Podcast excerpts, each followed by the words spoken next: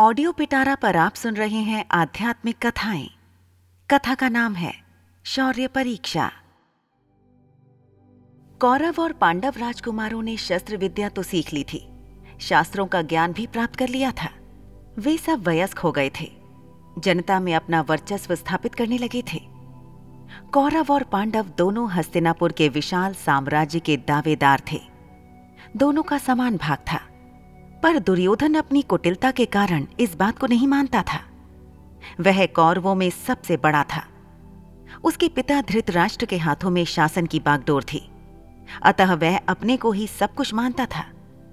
केवल इतना ही नहीं, वह समय समय पर पांडवों का निरादर और उपहास भी किया करता था। पांडव बड़े ही सुशील और सत्प्रवृत्ति के थे। उनकी दृष्टि धन और राज्य की ओर अधिक नहीं थी। वे धन और राज्य से धर्म को अधिक महत्व देते थे। यद्यपि दुर्योधन उनके प्रति वैर भाव रखता था, किंतु वे दुर्योधन को भी अपना भाई ही समझते थे। जनता में कौरवों की उपेक्षा पांडवों का बड़ा नाम था। इसका कारण यह था कि वे बड़े शूरवीर थे। जनता उन पर गर्व करती थी और उन्हें देखने के लिए उत्कंठित रहा करती थी। बसंत पंचमी का पर्व था। पांडव और कौरव राजकुमारों के शौर्य की परीक्षा का दिन था। महीनों पहले घोषणा हुई थी। हस्तिनापुर के निवासी बड़ी उत्सुकता के साथ उस दिन की प्रतीक्षा कर रहे थे। हस्तिनापुर के एक विशाल प्रांगण में शौर्य परीक्षा की आयोजन की गई थी। प्रांगण को चारों ओर से बाड़ों के द्वारा घेर दिया गया था। बीच बीच में दर्शकों के बैठने के लिए छोटे बड़े मंच भी बनाए गए थे। राज कुटुंब के सदस्यों और सम्मानित नागरिकों के बैठने के लिए विशेष प्रकार के मंच बनाए गए थे।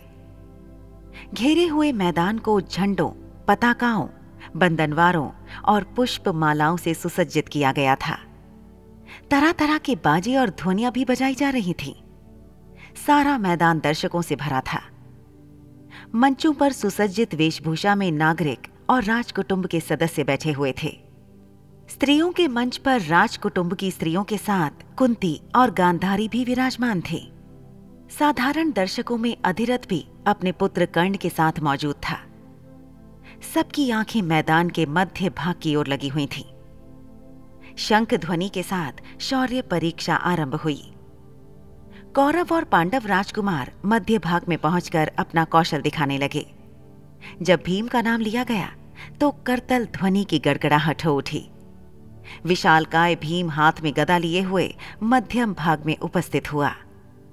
वह नंगे बदन था। पीत वंड का लंगोट धारण किए हुए था। उसकी बलिष्ठ भुजाएँ थीं, चौड़ी छाती थी और तेजोमय मुख्य मंडल था। वह देखने में पर्वत के सदृश मालूम हो रहा था। भीम प्रांगण के मध्य में पहुंचकर गदा युद्ध का प्रदर्शन करने लगा। उसके कौशल को देखकर जनता मुग्ध हो उठी। बार बार तालियाँ बजा बजा कर उसका अभिनंदन करने लगी। भीम जब अपने कौशल का प्रदर्शन कर चुका तो घोषणा हुई, क्या कोई राजकुमार गदा युद्ध में भीम का सामना कर सकता है? घोषणा होते ही दुर्योधन गदा लिए हुए भीम के सामने जाकर खड़ा हो गया।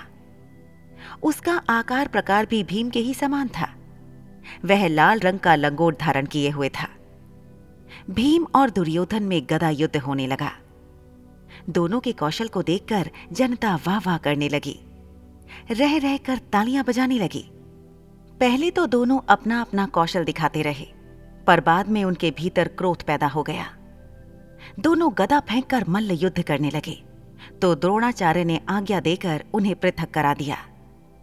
यद्यपि निर्णय नहीं हो सका कि दोनों में श्रेष्ठ कौन है, किंतु यह बात तो हुई ही कि दोनों के कौशल को देखकर जनता मुग्ध हो उठी थी। भीम और दुर्योधन के पश्चात अर्जुन के नाम की घोषणा हुई। घोषणा होते ही वह धनुष बाण लेकर प्रांगण के मध्य में उपस्थित हो गया। उसका सुंदर और कांतिमय शरीर था। उसके सिर पर घुंघराले बाल थे।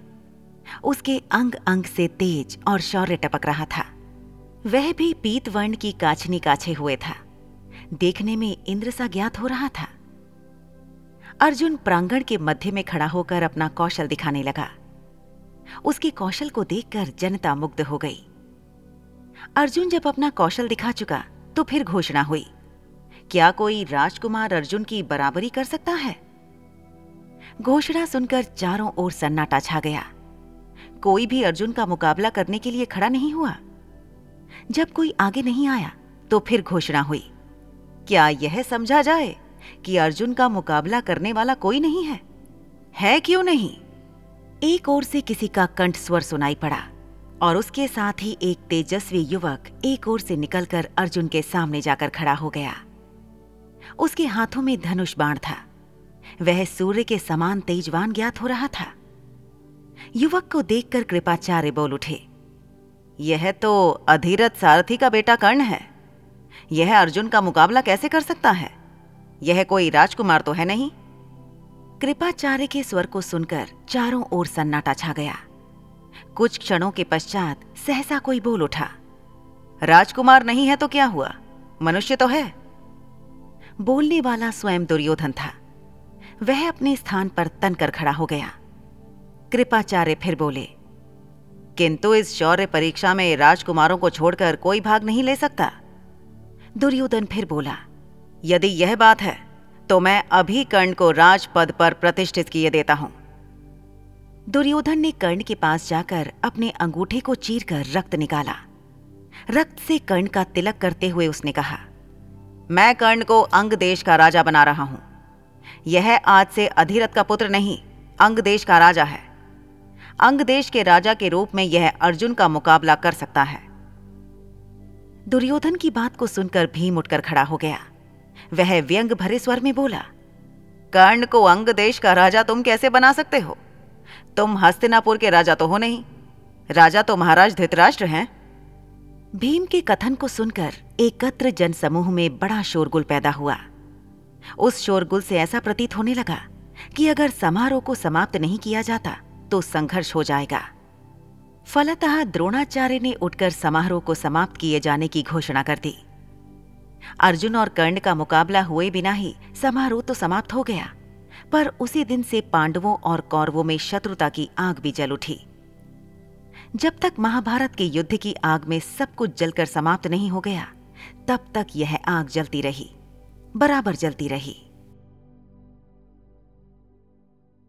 ऐसी ही इंटरेस्टिंग किताबें कुछ बेहतरीन आवाजों में। सुनिए सिर्फ़ ऑडियो पिटारा पर। ऑडियो पिटारा सुनना ज़रूरी है।